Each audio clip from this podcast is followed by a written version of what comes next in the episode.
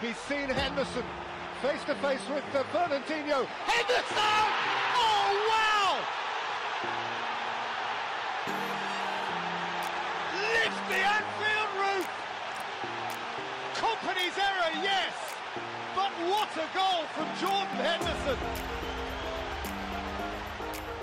What is Manchester City? Salah! Oh, wow!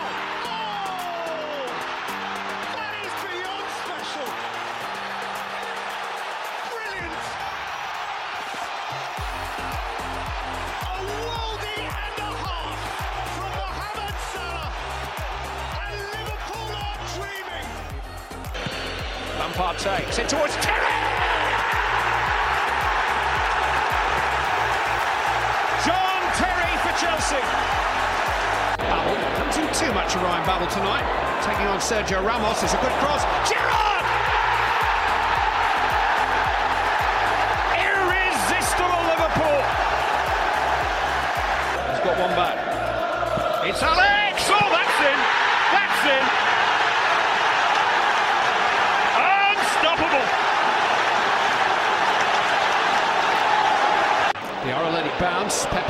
Lost it. Torres almost found it. It's come for Cow. It's Torres!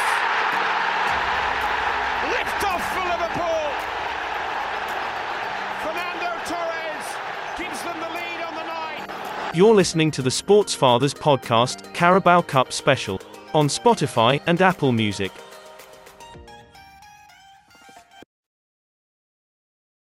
Hello and welcome to the brand new podcast, the Sports Fathers podcast. This is the podcast where we talk about everything football and sport related over the next coming couple of years, hopefully, with our uh, university. Uh, today's a big one. Today, well, should I say today? I'm talking about the weekend ahead of us. We have the Carabao Cup final, and joining me is four of my very, very silly friends. I'm joined by two Liverpool fans and one Chelsea fan, and then a fan that is going to be in the Championship next year. I'll start off with uh, Alfie. How are you, mate? Yeah, mate, all good. How are you? Yeah, not bad, thank you, mate. Alfie is on the Liverpool side, obviously, but you spoke to him last time, but we didn't actually upload the podcast. I'm also joined by Charlie. Charlie, how are you, mate? Yeah, all good. Looking forward to it. I'm also a Liverpool fan, but yeah, looking forward to it. Going to be good. Lots to talk Obviously, yeah, there's there's there is a lot to talk about today, and we will get through it all. Obviously, we have to have a Chelsea fan in here, otherwise the bias uh, would be fully against Chelsea. We're joined by Archie. Archie, how are you, mate? Yeah, mate, quality. Been really looking forward to this one. So Good, yeah, good, mate. thanks for having that- me on. No worries at all. Obviously, you are part of the, the Sport Fathers. And finally, we're joined by the man, the myth, the legend, the F1 enthusiast, the Norwich fan, his Arsenal. We're joined by Ben. Ben, how are we, mate? Yeah, I'm not too bad, but I didn't quite appreciate that intro. But um, I like the second one more, not the first one where we're playing the championship next year. Let's not let's not write it down too soon.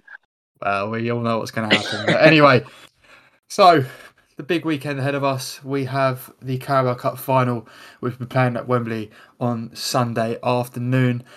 A big game for both teams, I would say. This is the eighth League Cup tie between Chelsea and Liverpool, with the Blues coming out on top in four of the previous seven, including that final in 2005, which us Liverpool fans will not talk about. Liverpool are looking to win the League Cup for a record ninth time, with their last success in the competition coming in 2012 via a penalty shootout over Cardiff City. Uh, this is our 13th final in the competition, at least four more than any other side. That does, if that doesn't tell you something, then I don't know what does. Chelsea are competing in their ninth League Cup final. The Blues have won the competition five times, with only Liverpool and Manchester City winning the trophy more. Chelsea manager Thomas Tuchel is set to become the eighth different manager to take charge of an English club in the finals of each of the League Cup, FA Cup, and European Cup Champions League, and the first to do all three while in charge of the Blues. This is the first time the two managers of the same nationality will face each other in the League Cup final since 2012, when Scotty Dalglish, Scotty, Whoa! Kenny Dalglish, my apologies, I meant the Scotsman, the Scotsman Kenny Dalglish and Malky Mackay were in charge in that cup final in 2012. Boys, I want to start very clearly. Archie, I'll talk to you first. Obviously, you had the first game of the week in Lille. Obviously, the Champions League game 2 0 win. How do you feel? What's the confidence like going into the game on Sunday?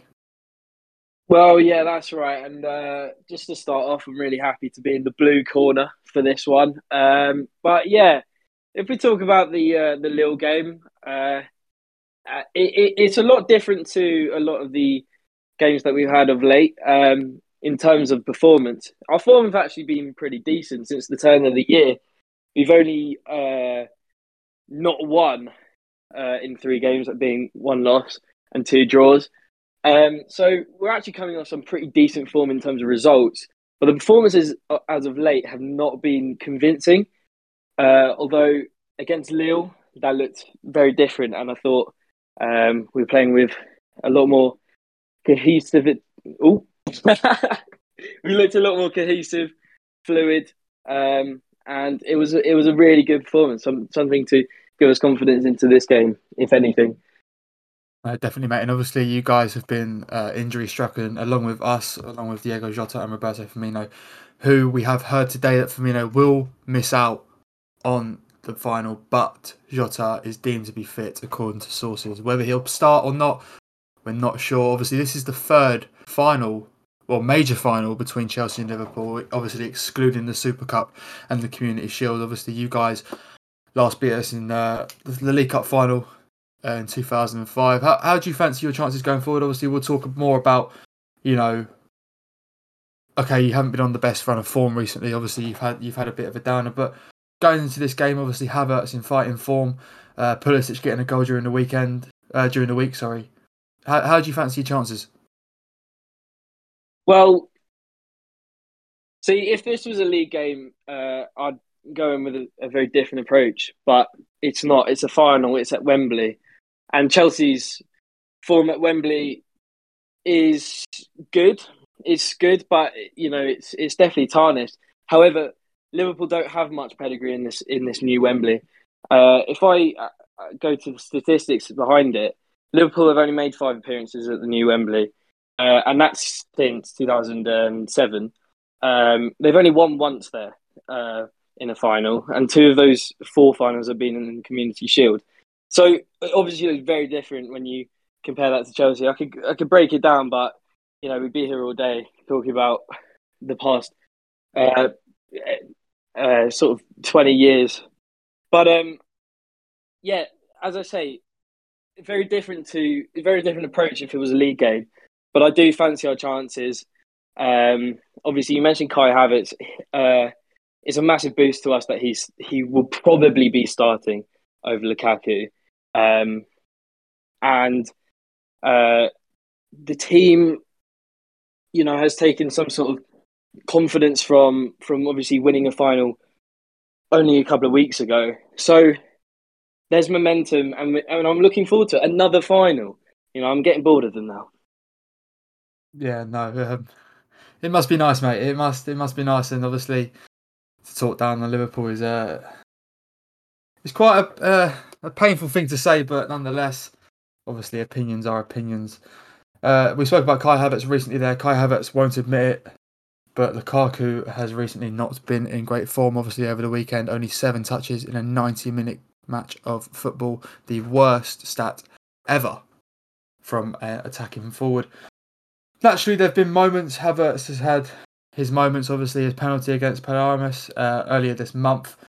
He also found the net in the 1 0 draw at Liverpool and opened the scoring against Tottenham in the first leg of the Carabao Cup semi final. Archie, obviously, we talk a lot about Havertz. Obviously, Ziyech and Kovacic both injured on Tuesday. Obviously, we've now heard that they will be back in the side, whether they will be starting or not. How do you think that will affect your chances, if anything? And do you think they're both big misses? Obviously, Kante was remarkable Tuesday. I don't know if you agree with me. I don't know if any of the boys in the pod agree with me. I thought uh, Kante was unreal during the week. I mean, what's your what's your opinion on that? Well, yeah, of course. I mean, Kante on the Champions League night is beginning to uh, to build some sort of legacy there. but no, I mean, Kante, and I, I was saying uh, or I was thinking, uh, if Chelsea are going to come away with a win against Liverpool, or even if they don't, I feel like it's important for Chelsea to win the midfield battle in this game. Um, obviously, Chelsea's forwards do not have the experience or cohesivity. Oh my god, I keep saying that that's wrong. Um, that they're nowhere near as cohesive as, as the Liverpool ones or experienced. Um, so, you know, as we've seen in, in past fixtures between Liverpool and Chelsea, Chelsea will probably win that midfield battle. The midfield is simply better, and uh, with Kovacic being fit, he, he's a massive boost as well. So I don't have any doubts about that. However, when it comes to this game, I think that um, where Chelsea could slip up is how many chances we'll need to score. Because with Liverpool, as we've seen, uh, even if we even if we do win the midfield battle, even if we dominate possession, Liverpool only need one chance and they'll score it. And if Liverpool are going to win, then I think it's going to be uh, because of that. Um, one thing I would say is that I feel that the front three sort of picks itself after seeing it against Lille. Um, so much energy, so fluid. Um, it's not perfect, but it's unexperienced. Um, so it's hard to expect that. Um, one thing that I'm happy about is I don't think Lukaku will start, and I and I think that's the correct decision. He has been in terrible form. Um, obviously, he scored. He scored in both games in, in Abu Dhabi, but um, you know when when we compare it to his form against Premier League sides or, or any sides with some, you know, some. Oh, sorry, I've completely blanked there. No, but as I was saying, Lukaku, he, he's not been in great form, and, and he's actually he makes the team worse, or he makes the, the, the attack worse when he plays. We saw that with Kai Havertz, not only with his goal, but the way that he links the play, the energy that he brings is so much more positive. And uh, against Liverpool, it's a no-brainer. It has to happen. Yeah, no, talking about those front three, Ziyech, Havertz, and Pulisic, pulling the strings over the week, obviously, and Can- uh, Kante driving forward. Boys, I want to open the floor to everyone here. I was researching, obviously, earlier, uh, obviously, doing the pod, and I was looking through the Athletic. I was looking through the comments, obviously, after games. The journalists open their comment sections, and someone from Ashley he put N'Golo Kante deserves far, far more recognition. It's an indictment to simply laud his physical attributes. He's quite simply is not just someone that covers every blade of grass or does the dirty work. He is not just fast or hard working, he is an incredible talent, tactically aware, selfless, clutch and highly skilled elite footballer. Forget the obvious disparity in goal scoring, he deserves to be held in the same conversations as Thierry Henry, Steven Gerrard, and many others as the most complete footballer that have played on these shores. We are extremely lucky we get to see him play for our club. Now, boys, obviously, that is a very bold statement from a Chelsea fan, and obviously, I completely understand. I'm not going to go straight to Archie. I want to talk to Ben. Obviously, Ben, you are a neutral this week. You won't get as much time as anyone else. Charlie, I've seen that you also want to say something on this, which we will get to after Ben. Ben N'Golo Kante, do you think he's one of the best players to ever touch this shore? Do you think he's overrated? Do you think he's underrated? What's your opinion on him? And whatever opinion you have on him, do you think he'll make a difference on Sunday? Yeah, I think it's stupid for for anyone to suggest he wouldn't. Um, I think he is a com- complete all round player.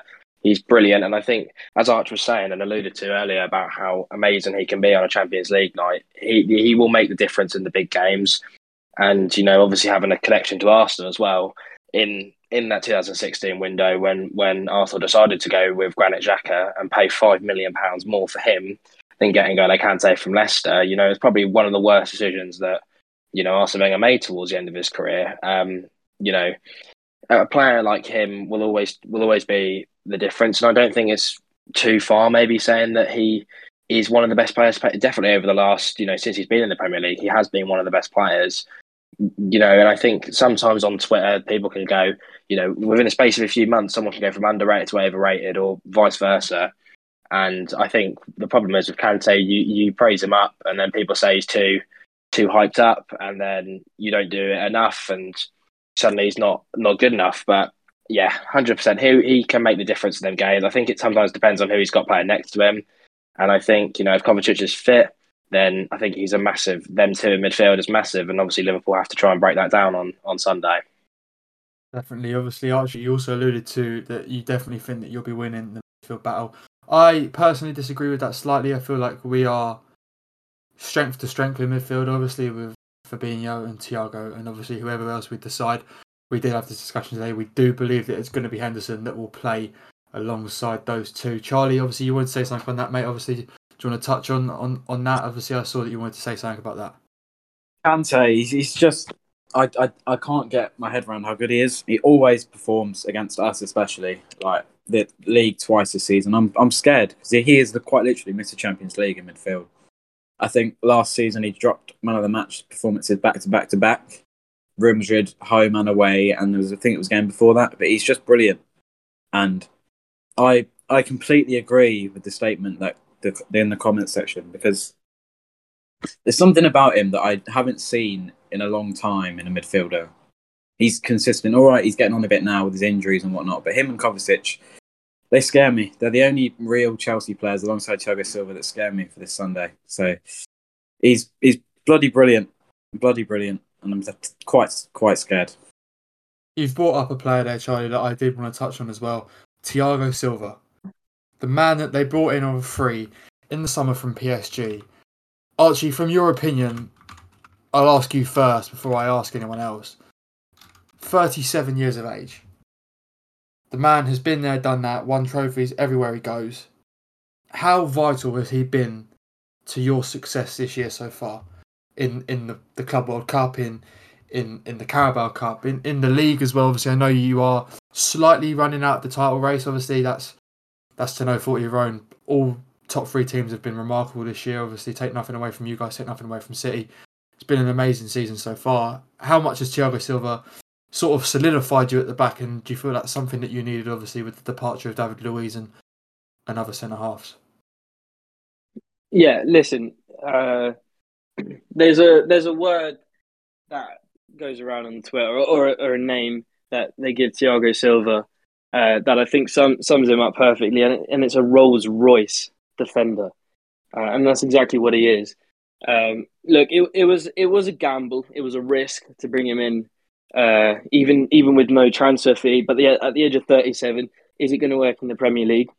But personally, the quality that he has as a centre back, uh, I have not seen from Chelsea, or really in the Premier League. I mean, we we the Premier League have had some exceptional centre backs, but I think Thiago Silva, in terms of the the quality that he has, he fits into the, um, he fits straight into those categories as one of as one of the best in the league, um, and he is phenomenal. I haven't seen a centre back like him since John Terry, and I think, God, imagine that centre back pairing.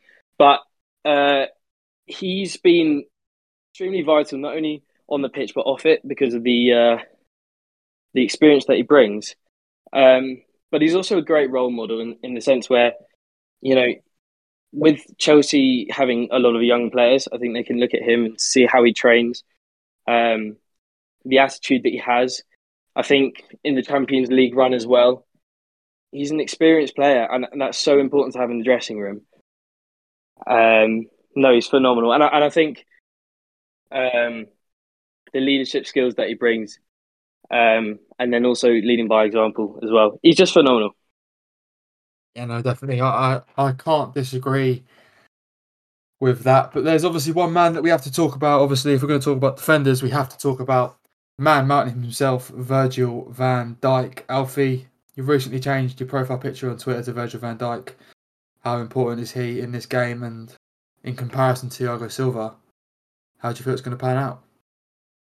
Yeah, well, just to start on Thiago Silva, I think he's got to go down as arguably one of the best free transfers the Premier League has ever seen. I think his quality is undeniably unbelievable. He's won countless, countless trophies.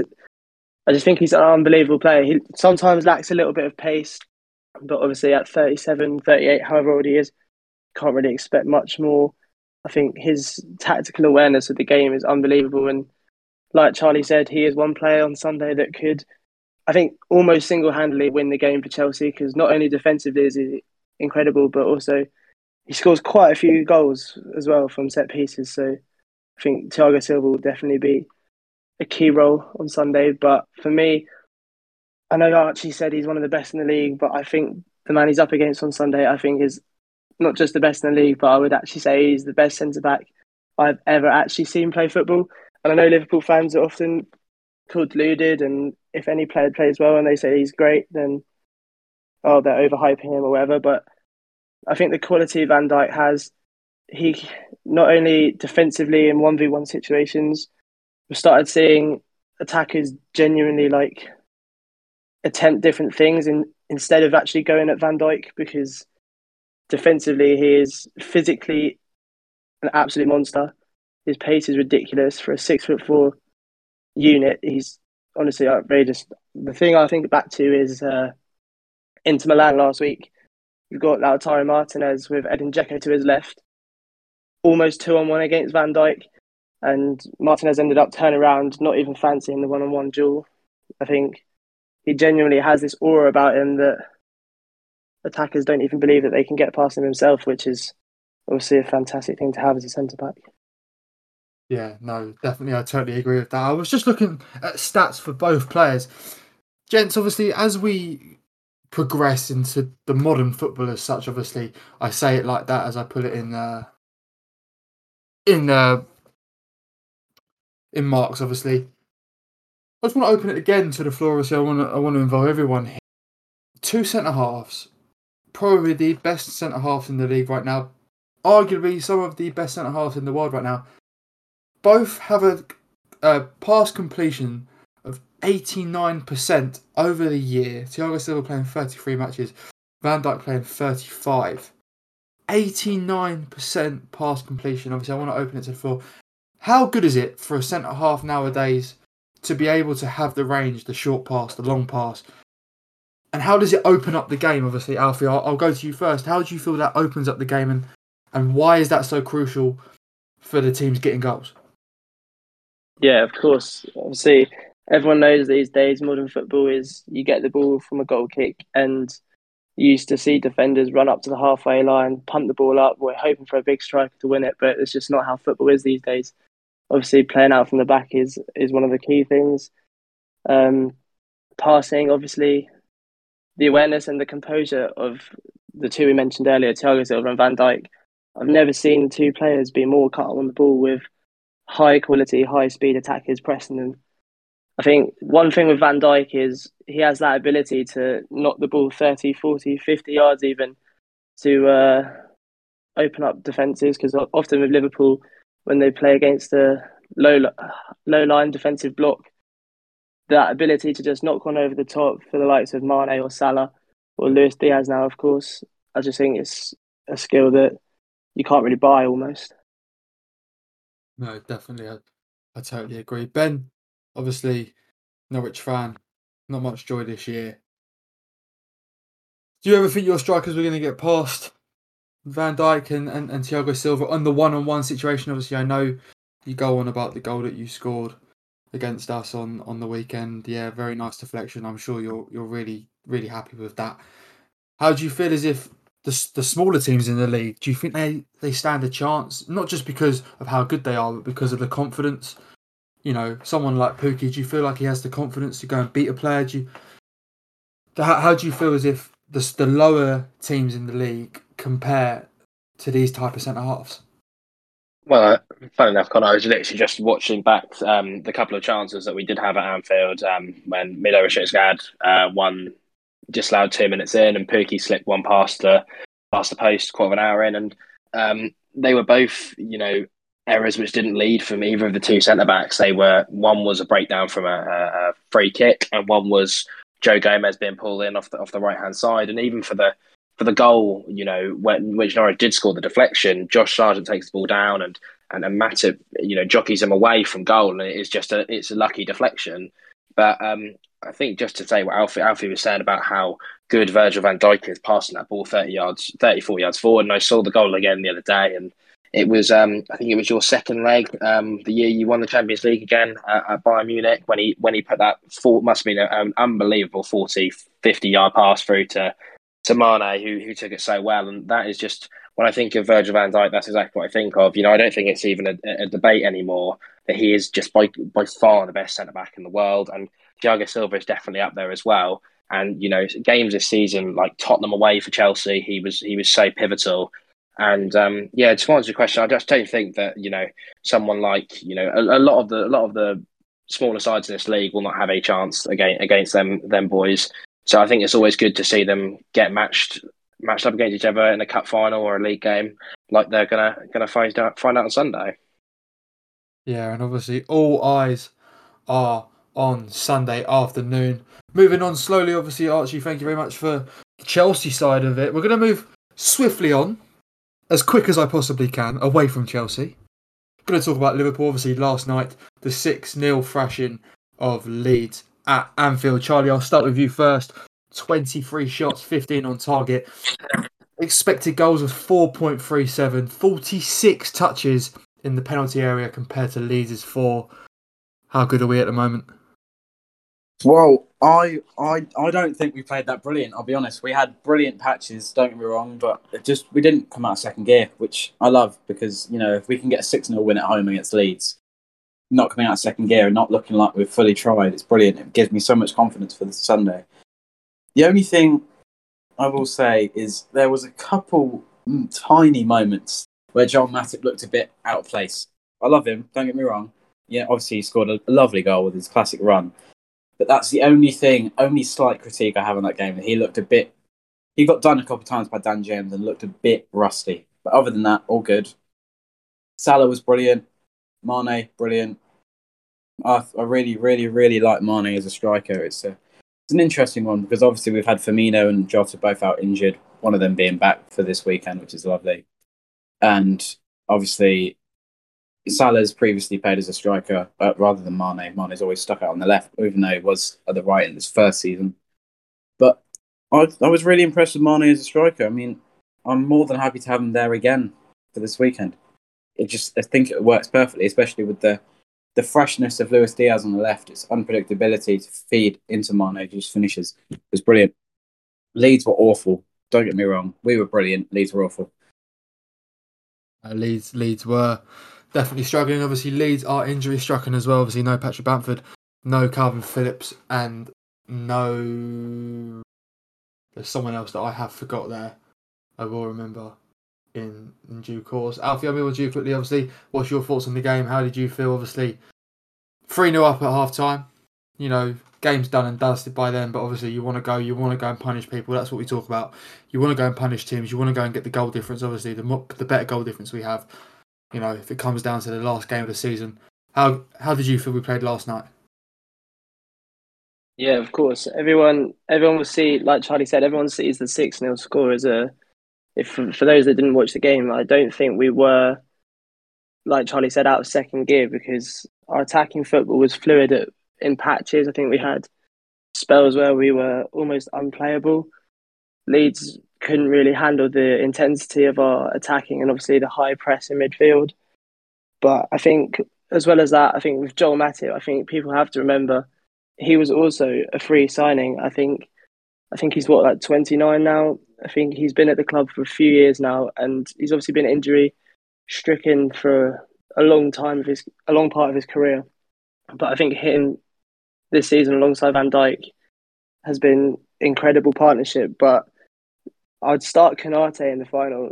I don't know if that's an unpopular opinion or not, but I would start Konate. I just think his pace will be unmatchable, especially if the likes of like Pulisic, Timo Werner, those sorts of attackers, they do have a bit of pace.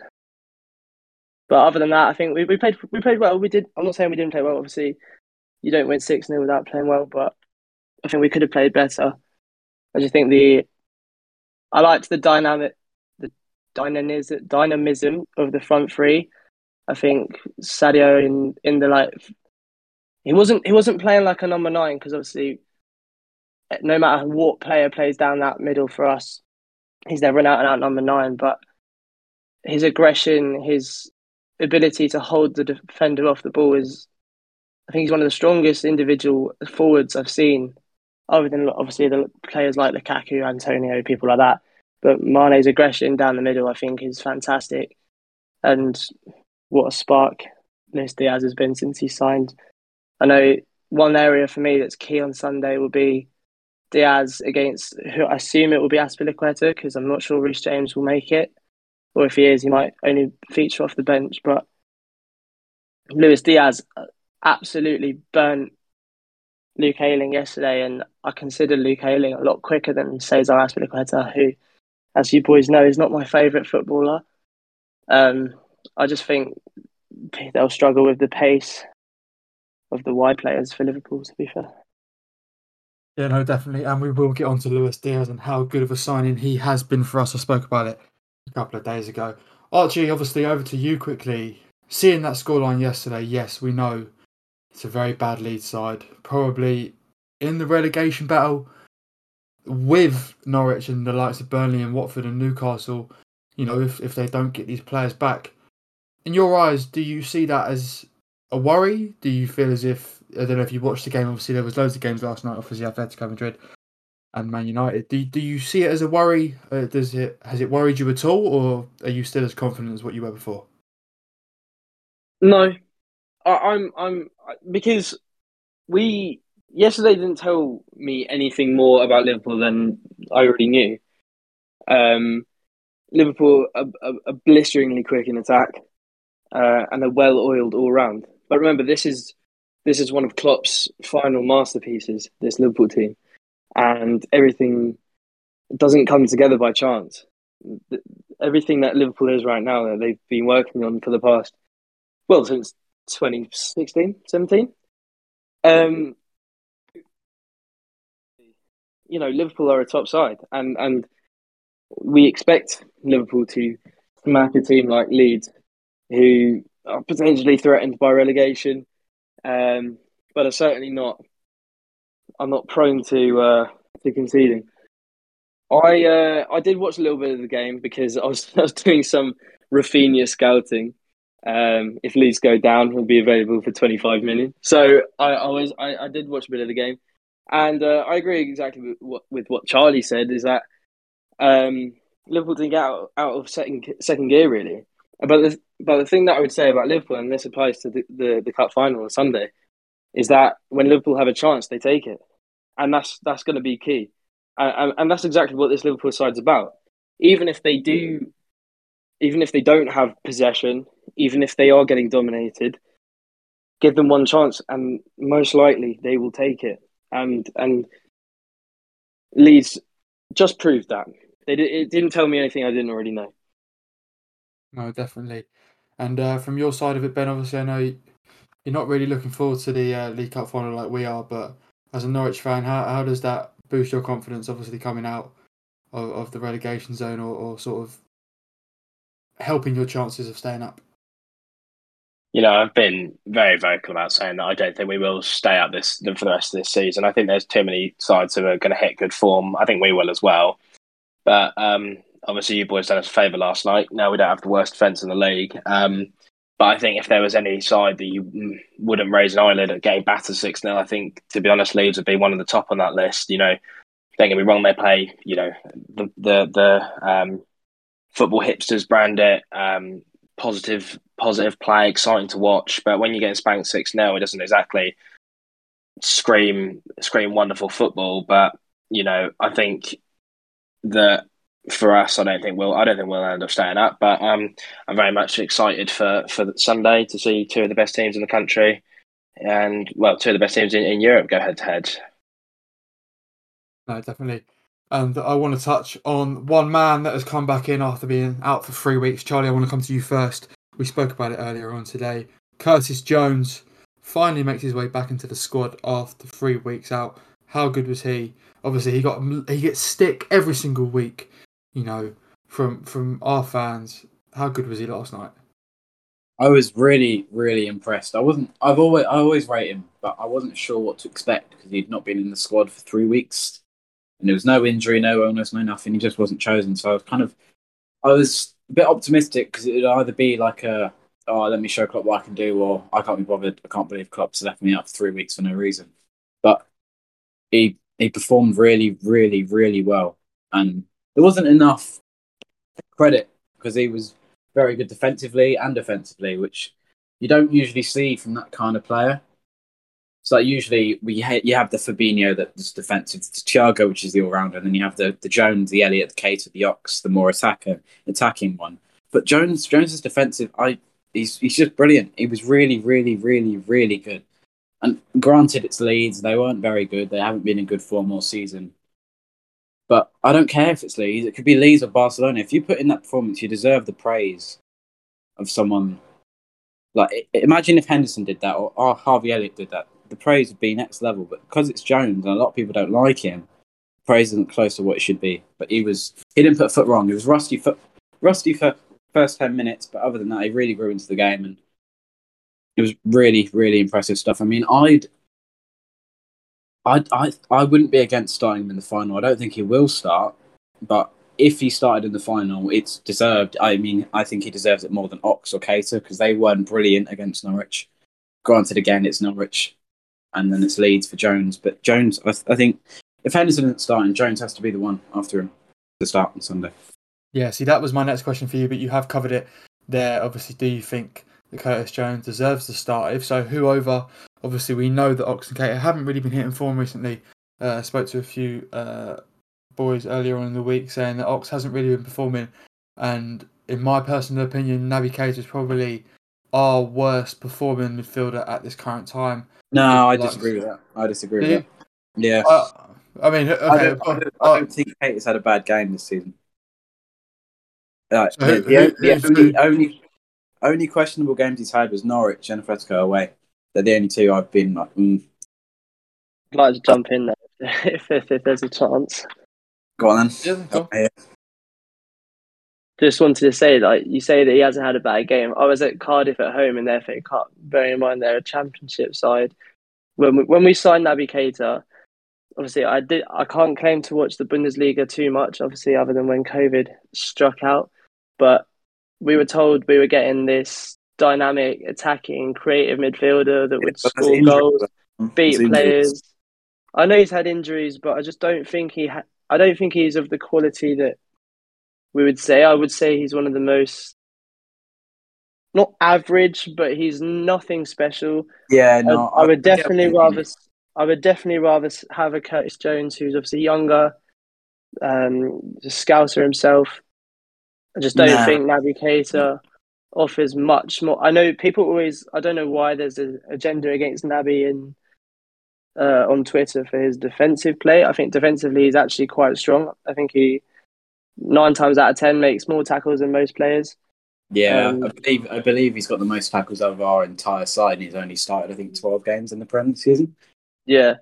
So like like you said, uh, just just to touch on Oxlade Chamberlain, I'm a massive fan of his, um, as you boys know. But against Norwich on when was it the weekend? Yeah, He- Honest, honestly, it was shocking. I've never seen. It was one of the worst performances I've ever seen from him. To be honest, I think he gave the ball away every time he touched it. It was it was a really bad performance.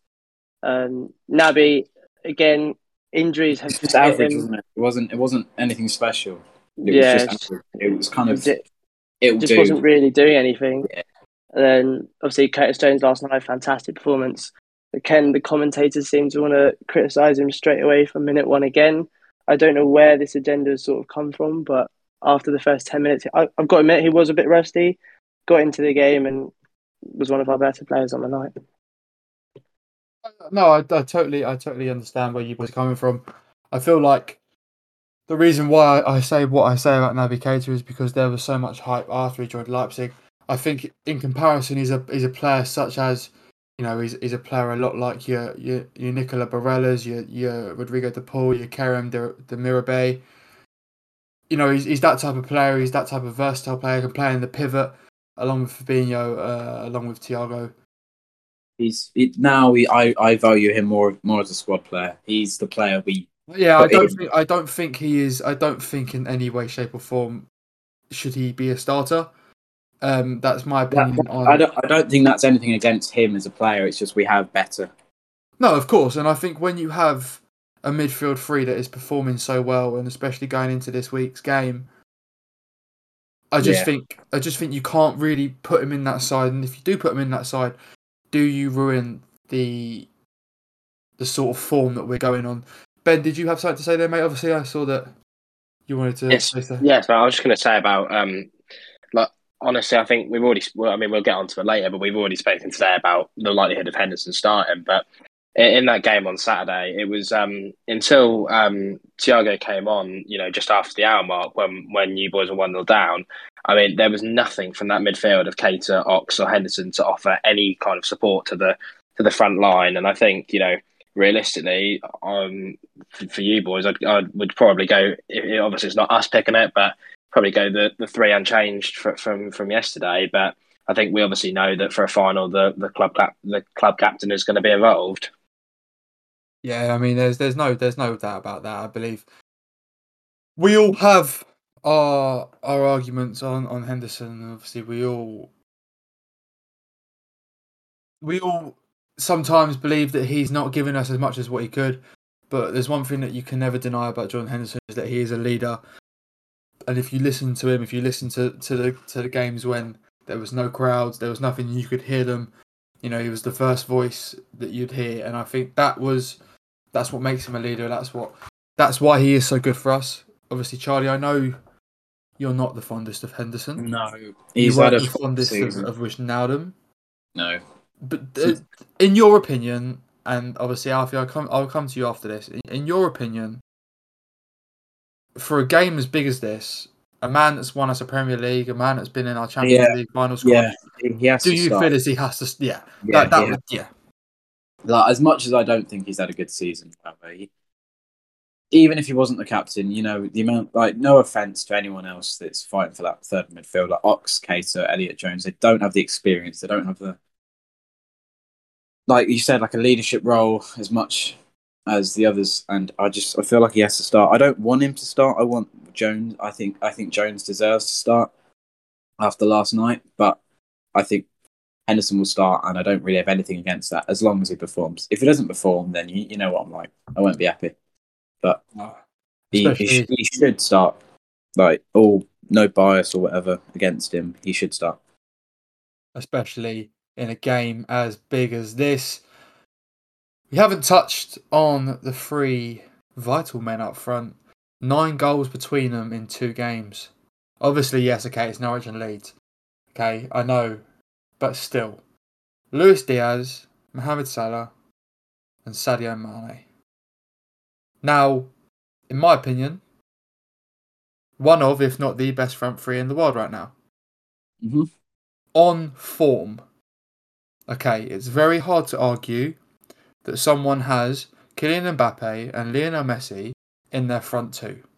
But on form and on recent games, I believe personally they are the best front three in the world right now. They link up now, really well. Now you can take Luis Diaz out of the equation, and you bring Diego Jota, and I still think it is the best front three in the world right now. You can take Mane out of the situation and bring Jota in, and I still think that it is the best front three in the world right now. And Archie, I know you're not going to agree with me. I mean, you might do. I, you never know. But personally, right now, I think that there is not a better front three on form. They work so well together. I was reading a comment this morning, obviously doing the research again for the podcast today uh, on on the Athletic again. Obviously, if you ever if you ever fancy reading opinions on your club, go over to the Athletic. They are always they have forums all the time, even on Twitter. Obviously, I'll I'll plug the Anfield Talk. Obviously, Charlie. You know, we have these spaces, you know, go and listen because you'll hear stuff that you agree with, that you don't agree with, and it opens your mind to it. It's a fantastic uh, little place to just express and hear other people's opinions. You, you get, you know, various opinions from all over the world, really. Exactly. Uh, so, Paul S on uh, the Athletic said Sadio is playing really well in the centre forward position. He is pulling the defensive midfielders and centre backs all over the place with his movement to and away from the ball. Maybe this system of Diaz, Mane, and Salah is one to watch in the future. Martin V followed up with Mane is maybe lacking a little bit of Firmino's finesse, but he is taking up great positions, trying to make right passes, and is really tearing Leeds apart. If he could just find that extra yards of acceleration or release the pass second earlier, then this could be six or seven by now. That was obviously at the 60 minute mark before Mane got his brace in the 80th and 90th minute. Alfie, I'll go to you quickly. You bought a Diaz shirt before he even played in a, Liverpool kit. How have you? How, he has. Klopp said before he started, give him time. Do you think he's needed that time? So obviously, having played Porto quite a few times in the Champions League recently, I've seen him. Obviously, when you get linked to a player, as Archie said earlier, linked to Raphinha once, and he's suddenly watching every Leeds game.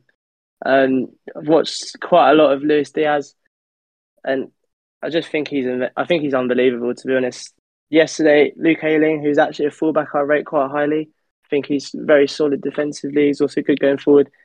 He got absolutely ruined. He got torn apart from the first minute, and no, he's not really needed time. I know I was at Cardiff for his debut, obviously repping the Luis Diaz shirt. Um, I think he got an assist after like eight minutes on his debut or something. Bear in mind, you want to you want to compare him to like the likes of like Man United. They've signed Jadon Sancho for over double the fee. Still not sure he's even scored a goal. Obviously, I know he has, but don't think any Man United players, Man United fans have raved about him at all. I think he's been a complete waste of money, but that's not really what the topic is. I think Luis Diaz, his feet, his footwork is unbelievable. Some of the skills he comes up with, he's so exciting. He can go left, he can go right, cutting in off that left hand side. I think where before Diogo was injured, I think the front three for me was always going to be Diaz, Jota, and Mo. And since Jota's come out, it's hard to say he shouldn't go straight back in. But for me, I think Diaz has taken over Mane now because he's electric and I think he's unbelievable. Great signing. Already scored his goal, which is good. And we'll see what he can do in the cup final. I think him against Azpilicueta, probably one of the biggest, most important jewels in the game. Obviously, that midfield is obviously the winner of the midfield, arguably wins the game. But the individual battles of Diaz against Azpi and I think another one, Mo against Rudiger, is going to be where the game's won or lost. Yeah, Charlie, anything anything to add on that, mate? Uh, no, I think Alfie's got it spot on. I know I don't always agree with his footballing opinions, but he's he's he's taken all the words I want to say out of my mouth. I'll be honest. He's. I agree with the Diaz can replace Mane thing. he, he just looks like a, a Mane in disguise of Mane of old, that is, rather than the Mane of now. Crazy indeed for me. Mane's lost a, a little bit of his flair. Diaz is he is that player. Sorry, I just wanted to ask you: Do you think that for me, because see, got speaking of football shirts, I've got four or five Sadio Mane shirts. He was my favourite player the last couple of years. Do you think he's seemed? He appears to me as if he's lost that yard of pace. Obviously, we know confidence hasn't been great. He's obviously always never lacked the aggression, the the high press. I think he looks to me as if he's lost the yard of pace, but since coming back from AFCON, he, he does seem to be obviously confidence wise, that's going to do him the world of good. But what do you think about Mane's attacking motivation? Turned up a notch, definitely. AFCON has done him the world of good because I, I think if you if you remember the Leeds away game, he had 10 shots and finally scored in like the 80th minute. But the AFCON has it, done could him. have had six that day yeah, AFCON's done him the world of good. And he just he looks all right. He might might not have that pace and whatever, but he looks a lot better. He looks a lot like more of a footballer again. And the, I I think the strike the striker at the moment he's he's doing the right job for him. He, he's looking good there. I, I, mean, I'd have him there again in the final. So obviously, Jota's going to be back, but the, realistically, Jota's not going to start over that front yeah. three form they're in. But yeah, he's, ever since he's come back, he's been really, really good. I've got no bad things to say at all. And I, I know having... I, I, haven't been his biggest fan the last couple of years, but he's not he's not put a foot wrong.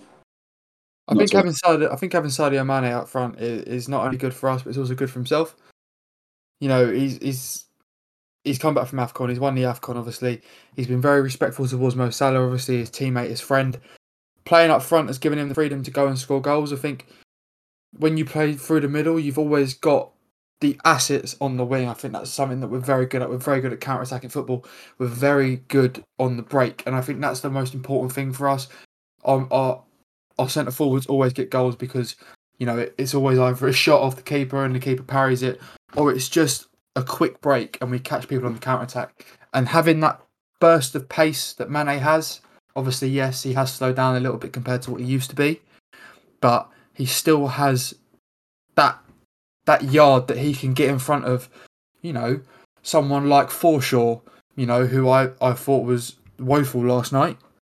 You know, someone like that. And, and obviously it proved last night because he got his two goals late on in the game. Archie, I see that you are lurking. What, Yeah. do you have to, what do you have to say on this? I uh, I just wanted to make a comment on uh, what you were saying, whether I would agree or not if uh, that Liverpool front three is the Oh, yeah, yeah, yes. Yeah. best in the world. And actually, I disagree because I don't think it's just the front three that in the Liverpool attack that make it so good. Go on, You bring in the fullbacks. Pardon? Are you going to bring in the fullbacks? I, I, I wasn't, but I, we will do later for sure. I was I was actually more going to comment on the on the fact that that front three that Liverpool start with is so interchangeable with quality players. Um, so if you're starting Mane, Salah, and Firmino, for example, you could swap one of them out for Jota or Diaz, and it's still, you know, so good, uh, so fluid, and it and it looks like they've been playing together for years. Um, and I think this is more a nod to the, the recruitment system at Liverpool, which is something as a Chelsea fan that I've been very frustrated about. And I look at Liverpool with with a lot of envy, and it's and it's and it's because when Liverpool sign a player, they sign a profile of, of a player, uh, which is very different to the way that Chelsea operate in the, in the sense that we uh, look for names, we consider the commercial value of a player, which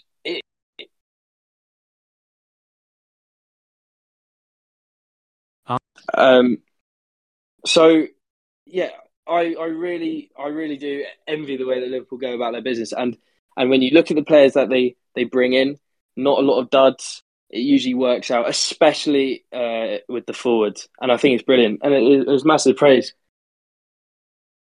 Yeah, no, It's, well, that, it's crazy that what what one signing can do, really. Because I, I would have disagreed with you before signing Diaz, because obviously we've got the front three and then Jota.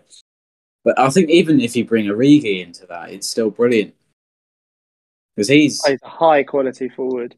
he's people, a good player. Just, he just, just he's, just one can't be moment man. But our, our recruitment system doesn't miss, especially with forwards. There's, there's no misses there at all. No, and I think I think we are in a very good path for our forwards. I don't think we'll need so many times soon as long as we renew Salah's contract. But we all have our own thoughts and feelings towards that. Some of us think it's done, some of us think it's don't. But who knows? None of us know. We'll have to wait and see. But moving on slowly, I'm going to open to Ben first. I'm going to move on to what we think the predicted lineups, not the preferred lineups, gents. I know you all have your preferred lineups, and I know that you want to tell me everything about who should play and who shouldn't play. Obviously, Charlie telling me that Henderson shouldn't play because he does this and that. Ben, you're the neutral here. We're going to go through both teams quickly. I'm going to ask you your predicted lineup for both sides and why you believe that those sides are going to go. So we're going to start with Chelsea. If I get it up earlier, obviously we had this conversation earlier, gents. I asked you to give me your lineups earlier on. Ben, starting with Chelsea, you've gone for the 3 4 3 with Mendy in goal, which I was surprised about. And I want to actually ask Archie before I carry on here. Only quickly, do you think Mendy will start or do you think Arrizabalaga will play? This is interesting actually because on face value, it's a it's a no brainer. Mendy starts. However, an example of, of the FA Cup final from last year, Keta, Ke- Keta, Kepa played in uh in every round of that tournament, uh, including the semis, and there was a debate whether he started the final, in which Tuchel did select him for the final, and although he didn't play badly, there's always a debate over over the, the goal that he conceded. Would Mendy have stopped it? I mean, it was a fantastic strike. Who knows? Uh, would things have gone differently if if Mendy started? I don't know what Tuchel's thinking. If um, back at that, maybe he'll consider that a mistake he made, and and he'll rectify that. However, Um, the last time Kepa played every round of a tournament, including the semi-finals, I mean, he played he played in both the, the Spurs semi-finals. He played in the final, so face value, it's a it's a no-brainer. Kepa uh, Mendy starts. Uh, he's the better keeper. He's our number one. He should start if it's a final. However, no, I'm going to say Mendy will start, um, but maybe I'm being a bit hopeful. Yeah, and obviously we have seen that Kelleher for Liverpool has played every single round up until this, so he will start and Alisson will. If I could just touch on that as well.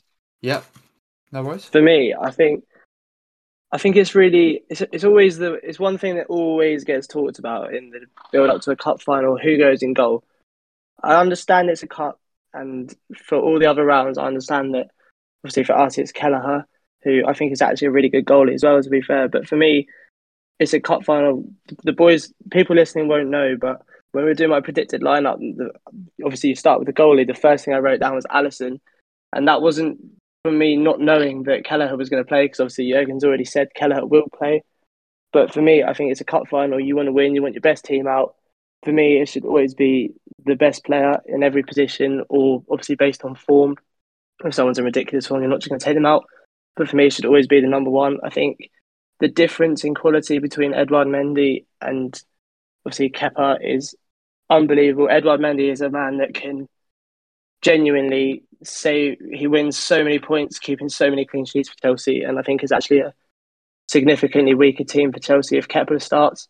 So for me, I'm 100% hoping Kepa starts. And for me, I think Alisson should start. I know he's not going to, but for me, if I was Jurgen, I would be starting Alisson and I would be praying to God that Kepa plays. Yeah, I hundred percent agree, mate, on that one. No, so obviously, sorry, Ben. Moving back to, I wanted to ask that question. I wanted to ask actually what you thought, obviously, because we do see this many a time that second choice goalkeepers do get the cup games. Whether they think it's because it's not as important or not, we'll never know. We'll never find out. Obviously, so you've started with a 3 4 3, you've gone with Mendy in goal, you've gone with Christensen, Silva, and Rudiger. Obviously, not really a changed back three from what it's been recently. Uh, very solid for them. You've gone with Azpi, Kante, Jorginho, Alonso. Obviously, we weren't sure if Kovacic was going to be fit. I'll ask you in a minute, would you change that now? Because if we know Kovacic is fit. And then you've gone for Mount, Havertz, and Pulisic. Again, not knowing about Ziyech. Is there anything you'd change, obviously, from earlier on? Obviously, we've now had the the confirmation that they both will be okay. Also, with Reece James, obviously, you've also put Mount in there. Not 100% sure at the moment if he'll be fit. But what's your opinion? Obviously, it's a strong squad. Uh, what, what, what are you thinking? Yeah, well, I think I think if I would have known that that Kovacic and were going to be fit, then I think you'd probably go unchanged from from the Lille game. I think um, Archer alluded to it earlier about how Chelsea's form of the ten from the ten of the year has been better, but they've struggled in in just killing games off. You know, I think uh, back to the you know the Club World Cup final, you know, especially the game against Plymouth, you know, going to extra time with with a side in League One and you know scoring late against Palace. But uh, um, as Arch said, you know, the the Lille game was a little bit of something different. So, you know, if I was Tuchel, I wouldn't be probably changing too much of that team. And obviously, if, if like we now know now, uh, Kovacic and Ziyech being being available, I, I would play them. But um, yeah, I think I, I think I would I think I would go for an unchanged side from the Lille game. So bring Kovacic back in for instead of Jorginho and Ziyech over Mount because obviously Mount has only just come back. But I I really do um, like Mason Mount. Probably one of one of my favourite players to watch. You know, away from from Norwich. Um, you know, I just think he. Uh, I mean, I didn't enjoy watching him put hat trick passes at, at Stamford Bridge, but um, yeah, he is an exciting player. But I, I think fitness again again will um will dictate uh, the starting position there for for Ziyech coming back if he's obviously hundred percent. Yeah, so obviously you're saying that they should go unchanged from Lille on Tuesday. Liverpool 4 3 3. The only two changes that you actually made is Kelleher, obviously, because we know that Jurgen Klopp has already said that Kelleher will play the final because of the impact he has had on the Carabao Cup. And you've gone for Konate over Matip. As I now think about it more, and obviously as I've took time to think about it, Konate is probably the better choice for this game. Obviously, what, what's your what's your views on, on the Liverpool side that you've picked? I, ju- I just think that, that that performance from from, from I know Van Dijk won the the man the match that night away Inter Milan, but both of them could have could have won it. They were they were exceptional together, and um, I think Charlie was looking at earlier. We were looking at the the, the goal that Norwich conceded of um, that you uh, Norwich scored the other day, uh, and I know it's Matip's deflection. There's not much you can do about it, but you know there are there are things that could have probably been done differently to prevent how Sargent's gone out to the wing and stuff like that. But I just like Konate. He's a, he's a very a very strong defender, very quick. He'll match up well. I think we were talking earlier about with, with uh, possibly Pulisic running at him. And um, I'm sure Archer will agree with me here that when Chelsea played Arsenal in the FA Cup final two years ago, that I think that game would be completely different if Pulisic didn't go off injured. You know, he, he ran Arsenal's defence all over the place in the first half, got the goal after five minutes, and without him going off the pitch injured, I think it would have been a, a completely different game. And I don't think Arsenal probably come back and and win it. But um, just on the goalkeeper thing earlier, I think the only I, I completely agree that Alisson and Mendy should be starting. But I think the only thing is that in cup competitions, maybe obviously the League Cup is sometimes seen as a lesser competition to the FA Cup. It's just about the loyalty of giving your backup goalkeeper a good run in the cup. But obviously, some managers have changed it in the final. But I, I think both will. I do honestly think both will play backups this this weekend just for the loyalty aspect. And um, I mean, if the if the game's going to a penalty shootout, then uh, Chelsea know who they who they need in goal. Yeah, no, definitely, Charlie. Your team is the exact same as what Ben has said. Obviously, you've tossed and turned with the Henderson situation, but you think that he should start. Yeah, I think he should. I think he should, but I don't want him to. But I think he will. If that makes sense. He Well, I should wanna- start. because He's the captain. You know, he's most experienced, and I think he will because of that. But I want Jones in there. Well, I want to I want to keep it in here quickly. Alfie, you've gone for something slightly different. You've kept Matip in instead of Konate. Any reason for that, or do you think Konate should start? Obviously, while I have you both here, we might as well have this discussion very quickly. What's your view on it? Obviously, you've said Matip. Charlie, you've said Konate. Alfie, what, why do you think Matip deserves to start? Um, so for me, I think both players are unbelievable. Konate physically is an absolute animal. He's absolutely rapid. For a big man, he is so fast. So I think, come to think about it, I think with the it, it all depends on how Chelsea line up. Obviously, I know Klopp won't know that before picking his team, but for me, I think if if Chelsea were to play with like a Romelu Lukaku, big, strong target man almost, I would go for Joel Matip. Based on, I think he's been in good form. I know, I know you what you, Ben was saying about the Norwich goal. I think, I think he's done well to shuffle his man across over to Trent's side, and then I think it's just, I think it's just unlucky to be honest. Um, it's obviously hit him and gone wrong-footed Alisson, but I don't know because it all depends. Because obviously Chelsea have some attacking pace with Werner. Obviously, I don't think he'll start. I don't know if he's injured or not, but Pulisic is one of the most talented football players I think our league has. He's very, very good. Obviously, fitness wise, he's he's been weak as well. So pace wise, obviously Konate is way faster than Matip. So I probably would nudge Konate this time. Obviously, if you look at the games he's actually played, Man United away, Inter Milan away.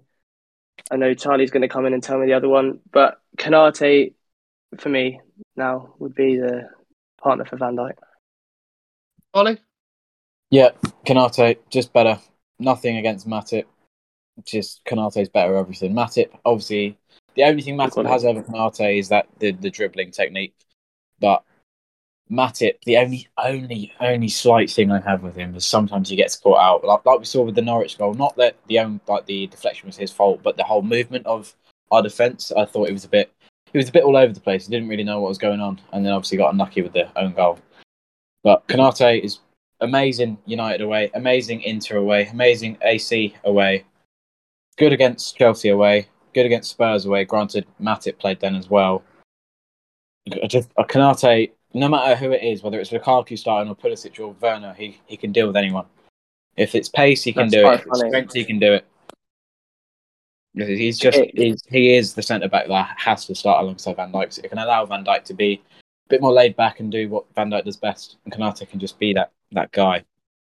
I agree. With, I agree with you. I think he. I think when Van Dijk and Konate played together, I think like Konate always plays as like an aggressor, first Yeah. ball, like I mean, they're unbeaten. to win the first ball. Exactly. Van Dijk, obviously, we know he. I know Archie called Thiago Silva the Rolls Royce defender, which did did upset me a little bit. I think Van Dijk is. He he is Thiago Silva is, but Van Dijk is the. I just I just think Van Dijk's above anyone. Yeah, yeah. To be fair. Um, I'm not again nothing against Thiago Silva. I think he's fantastic, but I think Van Dijk and Konate together, one being the initial ball winner, and then not that it happens very often, but when when they do get past Konate, having Van Dijk is just it's a wonderful place to be in. I've never back back following Liverpool for obviously a while now. When when we used to have the likes of Skrtel or whoever we had at centre back, you there would always be a, almost a panic. When but like when you have Van Dijk, it is a genuine like com- you feel composed. You're like no matter what attacker has the ball going forward, you still back Van Dijk to win it. So Yeah. it doesn't really matter for me who plays alongside him. No, as- no. It, I mean, it doesn't matter. It could be Joe Gomez. Well, that's nothing against Joe Gomez, but it could be Nat Phillips, and it'll be fine. But don't, don't get me started on Nathaniel Dini, Dan Phillips. but it, it has to be Konate for me. He's just better in everything. Agreed. Yeah, no, boys. Obviously, you, you've you've summed that up quite well. I'm going to pass the floor over to Archie. Archie, you haven't spoke about your own team. You also went unchanged from Tuesday night. Is that the best option? Do you think? Is that is that is that what you feel is the best for Chelsea?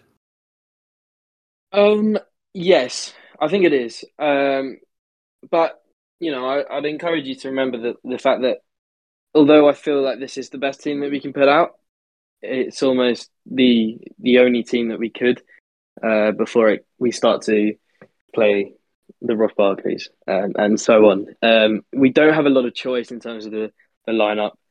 However, I, I, I do like it. I think the the back four, if you will, with the three centre backs and the keeper, uh, that will be including Mendy. I think you know we, we can't do any better than that. I think that's that's as- good as it gets. I think I really want Kovacic starting next to Kante in this game, uh, and that's not starting Jorginho. And and my thinking behind that is the fact that I think with Liverpool's midfield, it's so aggressive and uh, so tenacious, and and we really need to match that energy. Um, I mean, Kante starts no matter who, who's next to him, um, but I think with Kovacic, the way that he beats the press, I think that's going to be so key in, in the way that we're going to get around Liverpool's midfield. Um, with the, with the wing backs do worry me. Um, of course they do, which is why I think playing a back three is is so key. Um, because Marcos Alonso and Azpilicueta, I mean, with with Azpi, he he you know he's not the player he used to be, and uh, I I did watch Diaz um, easily uh, get around uh, Luke Ayling on on the well yesterday last night, uh, and I and I do fear for Azpi in, in that same situation. Um, however, with with with Christensen on his side, um, I think he, he can offer support there. It, it will be tough.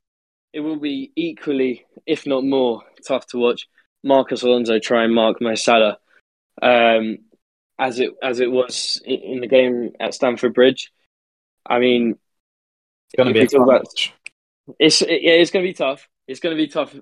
Um, I mean, at- at the game at Stamford Bridge, for example, for Salah's goal, a, a small feint and Marcos Alonso is completely out, out of that passage of play. He he's not anywhere near as good as Ben He's a Chilwell shocking defender. and he yeah he's poor. He's poor. Um but he's got a goal in him so and we don't have any any better options. So although those the, the wing backs will are not ideal it's the best we've got. It's the best we can offer unless we're playing a a, a a midfielder or, or, or a, a forward in, in those wing back positions which Tuchel has done before. I don't think it works as well especially defensively and and we need to be defensively on it because, as I already said, give Liverpool one one chance and they're going to score. Um, with the f- front three, I think I've, I've only I've already sort of spoken about it. The important thing for me is the fact that Lukaku isn't starting, Uh, and that's not even just uh, you know that putting putting him down. It's more bigging Kai Havertz up. Obviously, he missed loads of games um, because of Lukaku starting. Lukaku started ten games in a row.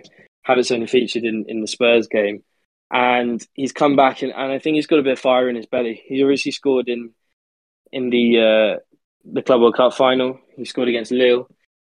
And um, in finals, he, he has a knack of, of he's actually building a bit of a tally up. He's in his past three finals, he's actually got three goals or assists, that being two goals and an assist.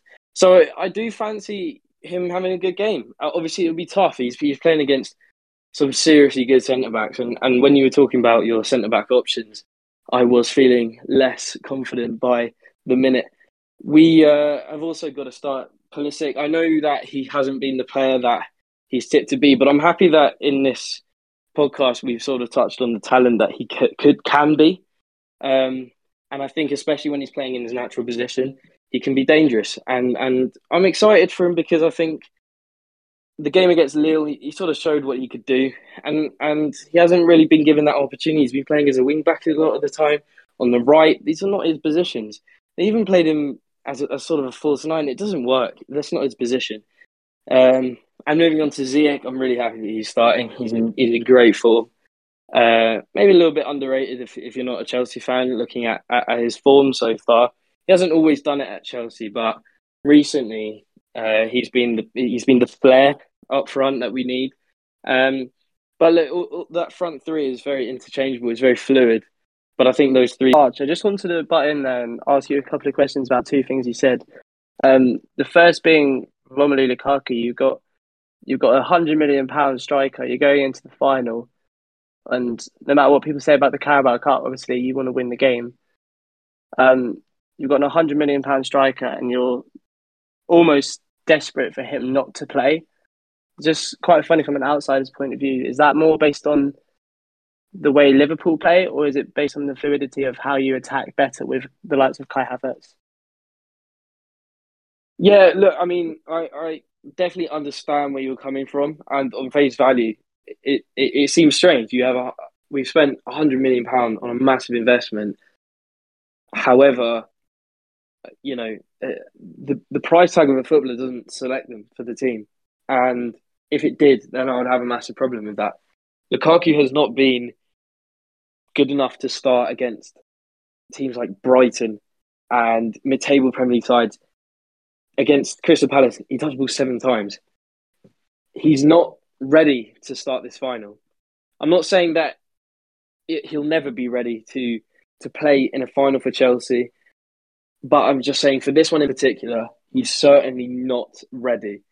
And we have seen against Lille, although it's a smaller sample size than Lukaku's 10 consecutive games that he started, the team and the front three especially look astronomically better when it's Kai Havertz who can play down the middle as, a, as more of a false nine, but uh, he can also be a target man.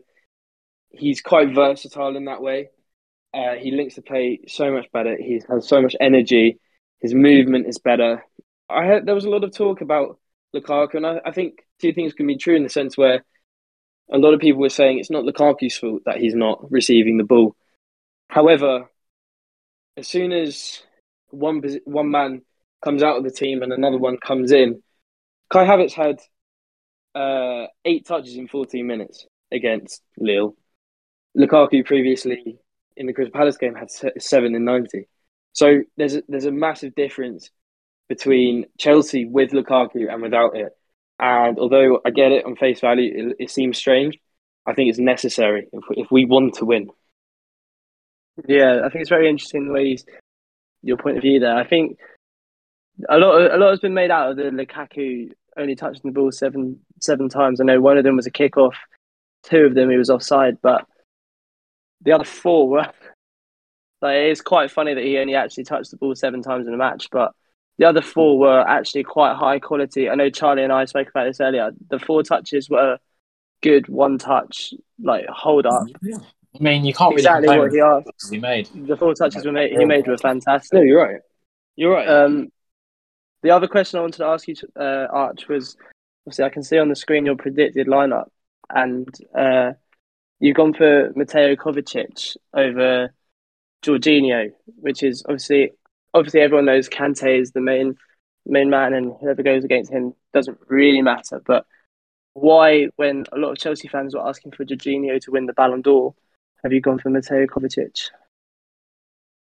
Yeah, I, I, as I agree with you in the sense where uh, when we're talking about the, that double pivot, Kante is, is a shoe in. He already is is the first man in, in that too, and whoever goes with him, um, you know, will will probably have an easier ride. However, and why an eyebrow would be raised over not starting Jorginho, especially with the year or year year and a bit or the two years that he's had. Um, and, and, and the Ballon d'Or shouts and, and all of that. He is FIFA Men's Player of the Year. However, I do not want him to start in the final. It's not that I don't want him to start, but I think that if we started Kovacic, it would be better better for Chelsea. And that's not only for, for the way that we want to play, but it's also looking at Liverpool and how we can counter that. The thing is, if we wanted to control the game, have a lot of possession, and slowly break down a team, then I would understand why we would start Jorginho. However, Liverpool's midfield are going to come come out all guns blazing with the energy that they have, and they're going to try and press Chelsea. And when you have a player like Kovacic who is so press resistant, I believe he's extremely underrated. Um, you've got to start him. Um, do I think if we're maybe, you know, a goal up, maybe two goals up, or you know, we need to take control of the game. If we're letting it slip away, it's been a problem with Chelsea not putting the game to bed. But if if we are looking like we're going to struggle to do that, I would then bring on Jorginho to to shore things up and bring some control into it. However, to start the game, I believe Kovacic has to start with Kante. I agree with you. I think not only that, I think um, Mateo Kovacic also not although it's not a high goal threat, he offers more attacking like attributes yeah. than the likes of Jorginho. I feel like he's a very slow tempo, control the ball, give the ball type midfielder. Whereas like, I think what you said was was actually really crucial to the game on Sunday. I think the way Liverpool's midfield pressed so high with the tenacity of the the tenacity, sorry, of the tackles from the likes of Fabinho. I believe it'll be Henderson. Everyone knows Thiago likes to go in for a little bite. Um, I think Kovacic on the ball I think he is, like you said, underrated. The way he dribbles, I think his dribbling, his ball control, the way he beats players is actually incredibly underrated in the league, and I think that will help you. Like I said, for me, I'd rather you played Jorginho. Obviously, coming from the Liverpool side, I I want you to have the worst team out possible. It's up to me. You'd have Kepa up front, but um, obviously, obviously, Jorginho, I'd rather have you in midfield based on the fact that Kovacic is more likely to beat the press. I think Jorginho invites the pressure on almost with the way he likes to have a touch of the ball, yeah. two touches, three touches. And I don't think you can do that against Liverpool's midfield. Yeah, I, would agree. I, am not saying that Jorginho is is not press resist, resistant at all, and um, he he's proved that he, he can deal with, with such presses. However, um, you know, I don't think there's many players um, that will be playing in the double six that can do it as well as as Kovacic. And as you say, uh, going forward as well, um, Kovacic offers more. Maybe not as a goal threat, but you know he's very comfortable playing higher up the pitch. He's probably got a better creative. range of. Yeah, yeah, yeah. He's he's definitely you'd say he's more creative. Um, everyone knows the goal he scored against us in the league. Yeah, of course, of course. He's he's got that somewhere in his locker if he could do that more. Um, but this season he's actually improved uh, he, in terms of having more of an eye for goal, although it's not you know staggering.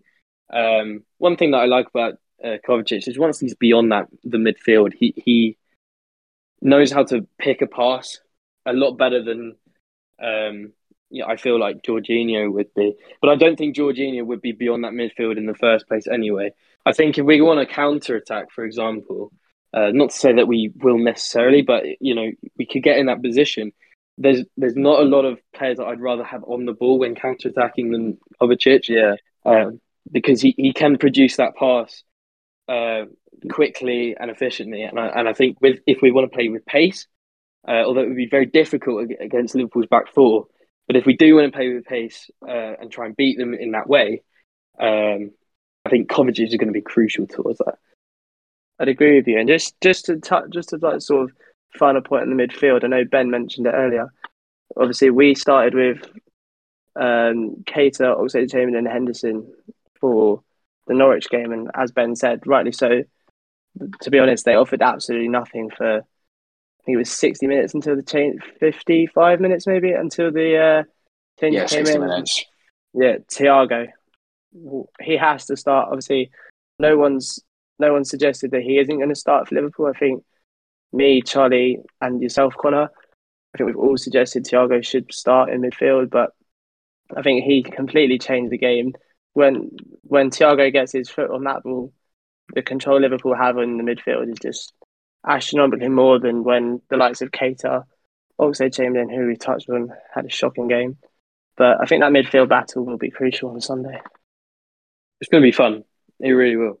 I think A that's the main thing. I think that's the main thing that you got to think about. You know, games like this are won or lost in the midfield battle. You know, you can have the best front three in the world. You can have two of the best front threes at current times, but you know, if if there's no if there's no feed into the into the front three build, you know, without that, they're nothing. And I think that's what we have to think about. More importantly, is that this game on Sunday will be one field, and it just really depends on who turns up on the day, and obviously what teams we put out. Obviously, yes, we see that we think that it's going to be Kante and Kovacic. Maybe, maybe Chelsea might be overrun if we play a three and, and you play a two. But with the likes of Kante, do I see us overrunning you? No. You might as well only have one midfielder with Kante because he'll be in three different places at once. That's how good he is, and and and for me, that's where you as a team can afford to play two in the midfield because of how good they are and how good they work together. Obviously, the, the, the question that I had for you guys that I wanted to touch on earlier, but Alfie, you made a great question and, and you spurred the podcast on for just that, that 20 minutes longer. Obviously, Azpilicueta, Marcos Alonso, you know, two fullbacks, wingbacks that aren't very quick, are getting on a little bit. Diaz, like we said earlier, absolutely ripped Ayling uh, in that one incident. Obviously, he probably should have finished it. Was off balance. We'll give him the benefit of the doubt. And obviously, Salah yesterday was extremely hard for, for Junior to deal with. Archie, I'm gonna obviously, Alfie. I know you want to have your say. I know how much you these two players. I know how much you want to talk about Mohamed Salah. Arch, obviously, Marcos Alonso and Azpilicueta. Do you think they'll be out of their depth as such? having someone, yes, they have the experience, but the skill and technique of these two these two wingers, how do you feel they'll they'll they'll fend against against Salah and Diaz? If it is to be Salah and mm, Diaz. Yeah. Well, for sure, it's going to be devastating. It's going to be a tough watch as a Chelsea fan. Um, but if you're Liverpool, then then that's exactly where you're looking to exploit. But I think Tuchel knows this, and one thing that I do think, which could be a possible fear for a neutral trying to watch this game, and I think this could encourage Chelsea to sit a little bit deeper, because you know we really want to kill that space off uh, in in our in our third. Um, obviously, Chelsea we, we're adaptable. We can play a high line. We can play a low block at the same time. Uh, we could play three three at the back, or and it, or it could become five at the at the back. Um, and I think, unfortunately, maybe not for us, but certainly for a neutral, I think it, it could it could become a five because the thing is, we all know how you know blistering Liverpool are. Um, whether they're counter attacking or if they're just trying to um, break you down as a defense what Liverpool are so good at doing is, is finding space. And when you put Mohamed Salah, for example, if you put Mohamed Salah in space, um, he will find a way of getting that ball in the back of the net. So I think that is unbelievably crucial for us to to nullify.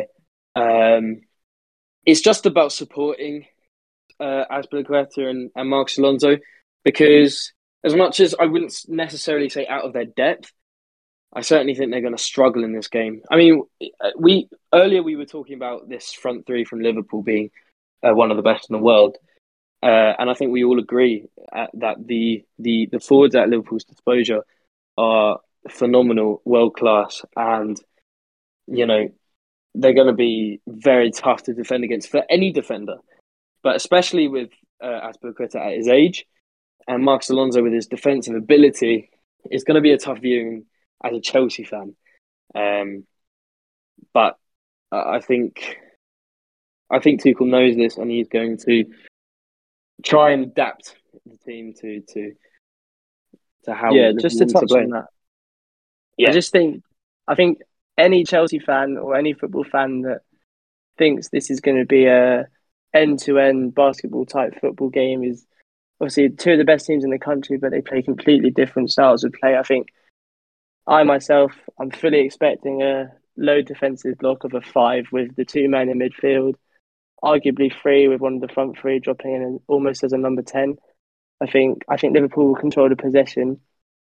I think you guys know how much I hate Azpilicueta, so to try and keep it PG, I'm to go to the other side. If you look at Marcos Alonso, I think uh, well, again, I think he's a shocking defender. I think everyone knows Marcos Alonso as a wing back is well, he's unbelievable. He's really good going forward. He's got a lovely left foot on him. He's brilliant in the air. But I watched watched Liverpool Norwich the other day, and I thought Brandon Williams, to be fair to him, dealt not well with Salah, but as well as you can deal with Mo Salah. I think there was a couple of 50-50s where Brandon Williams came out on top, but people don't understand the dribbling ability of Mo Salah. Everyone says he can't dribble, which again baffles my mind. Sometimes the ball is on a string on that left foot, so many little touches. And Marcos Alonso, as much as people, Chelsea fans aren't to like it, he's a donkey. And I don't think he's going to have any way of stopping Salah. But I think calling it now, first goal, Salah's beating Alonso and scoring. Well, I would I would almost agree. Uh, in fact, I, I, would agree in the sense where Mohamed Salah versus Marcos Alonso is a complete mismatch. However, um, one thing that does give me confidence is the fact that Rudiger is going to be on that side, and depending on the way that the game is going to be played, if it is uh, space that Salah is running into, Rudiger is very good at tracking back. Uh, and if there's little space, then I feel like Mo Salah won't be as uh, effective as as he, as he can be. Uh, so it, it, it does depend. I'm not saying that uh, we have a solution, but I'm not overly. Yeah, I get what you're saying. Worried. Do you know what I mean? Yeah, because I know uh, this is a conversation we had earlier when we were talking about uh, Tony Rudiger.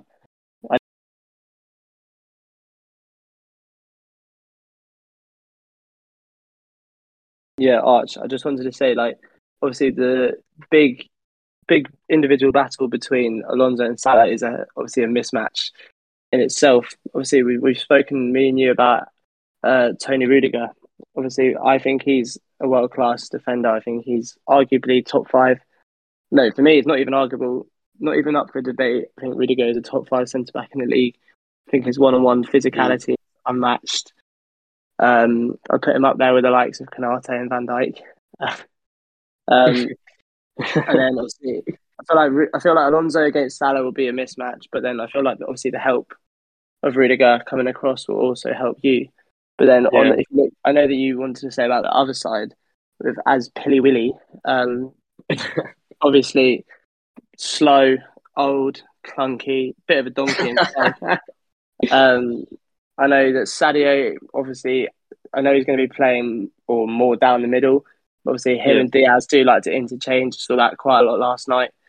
Um, yeah. The pace of Mane, Diaz, through Robbo coming down that left hand side as well. I think that uh, is another mismatch. I think the wide areas is heavily favours Liverpool. Not even spoken about Trent himself. Um, with the likes of Rudiger coming across to help Alonso, I don't feel like that is as strong for you on the other other side. Because yeah. obviously Christensen, I feel like he's a very good young, talented defender, but he lacks the pace that Rudiger has to get back and match Yeah. Mane Diaz against Christensen and uh, as Pilly Willy. Obviously, I think going to be a big mismatch, and I think that's where we could hurt you. Well, yeah. Look, I mean, uh, Christensen is is a sensible centre back. He's not necessarily going to throw arms and limbs like like Rudiger will. He's not as strong. He's not as, as fast. He's he's a good centre back.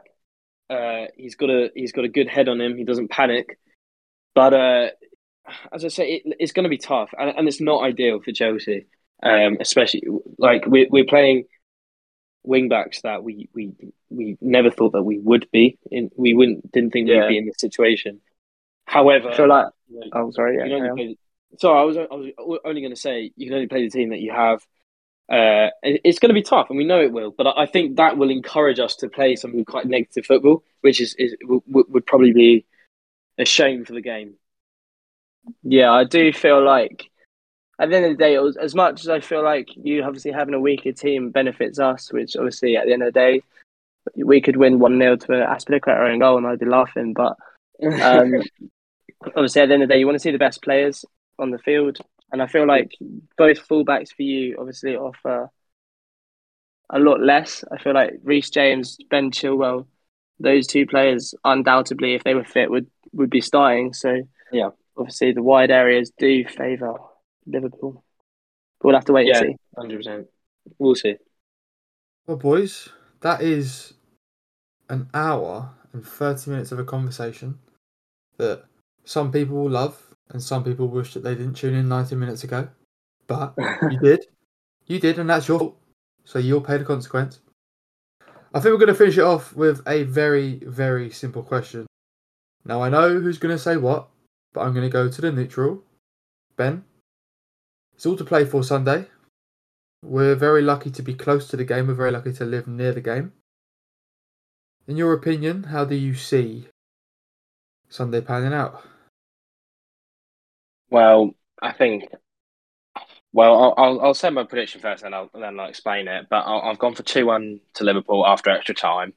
Ooh. Um, I can see it being a really tense first half, but then you know, from a neutral point of view, I would love it to be a first half like the game at Stamford Bridge earlier this season, it was two two. But I can feel it being a really tense first half.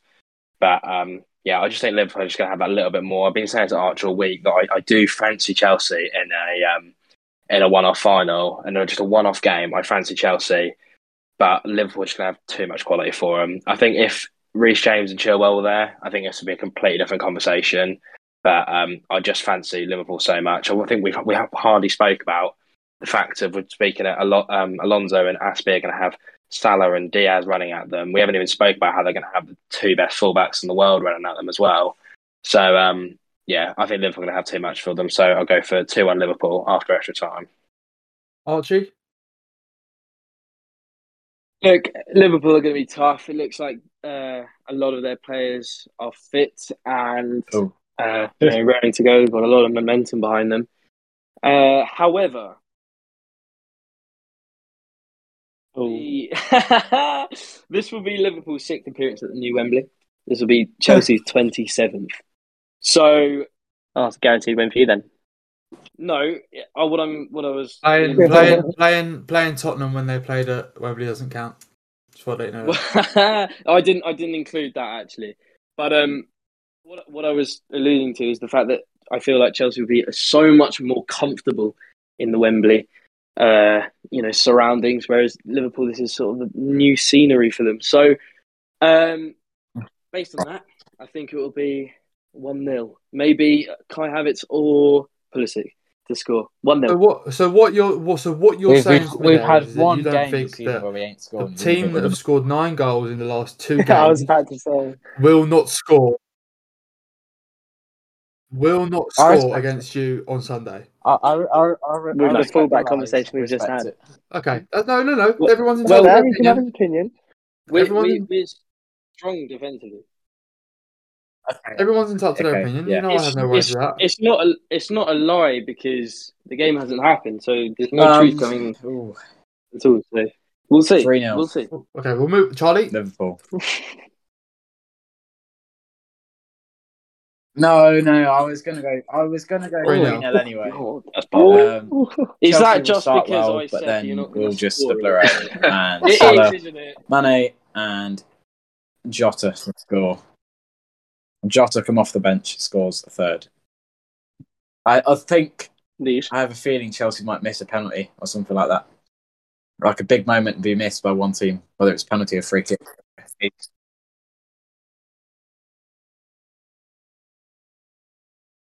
Because they haven't But played yeah, Jorginho, 3 0. I, I, I can, I can guarantee probably my vouch for prediction that will because I can change imagine many missing a lot of times before it actually happens. I'll end up saying Uh, 4 1 Chelsea on the day of the game. And, then and it, it, yeah, I 3 0.